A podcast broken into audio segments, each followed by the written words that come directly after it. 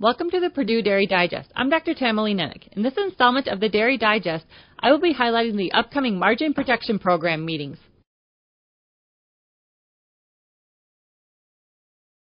The latest revision of the National Farm Bill brought many changes to the different agricultural support programs. As part of the many changes that were made, substantial changes were made to the dairy support programs. The new Dairy Farm Bill program, the Margin Protection Program, is now an option and producers are able to sign up for the program.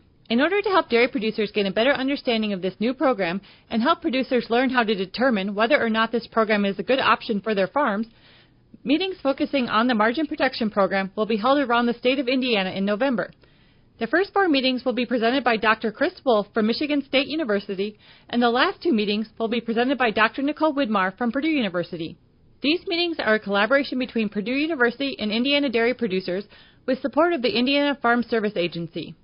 The meeting dates and locations will be November 3rd at 10 a.m. in Goshen, November 3rd at 6:30 p.m. in Greenfield, November 4th at 10 a.m. in Seymour, November 4th at 6:30 p.m. in Huntington, November 18th at 1:30 p.m. in Jasper, and November 19th at 9:30 a.m. in West Lafayette.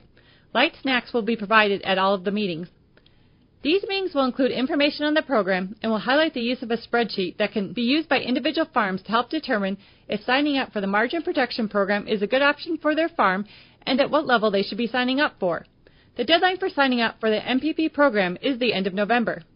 Please contact myself, Tamilee Nennich, at tnennich at purdue.edu or Doug Leman, the Executive Director of Indiana Dairy Producers, at Doug Leman, which is spelled D O U G L E M A N, at indianadairy.org for additional information.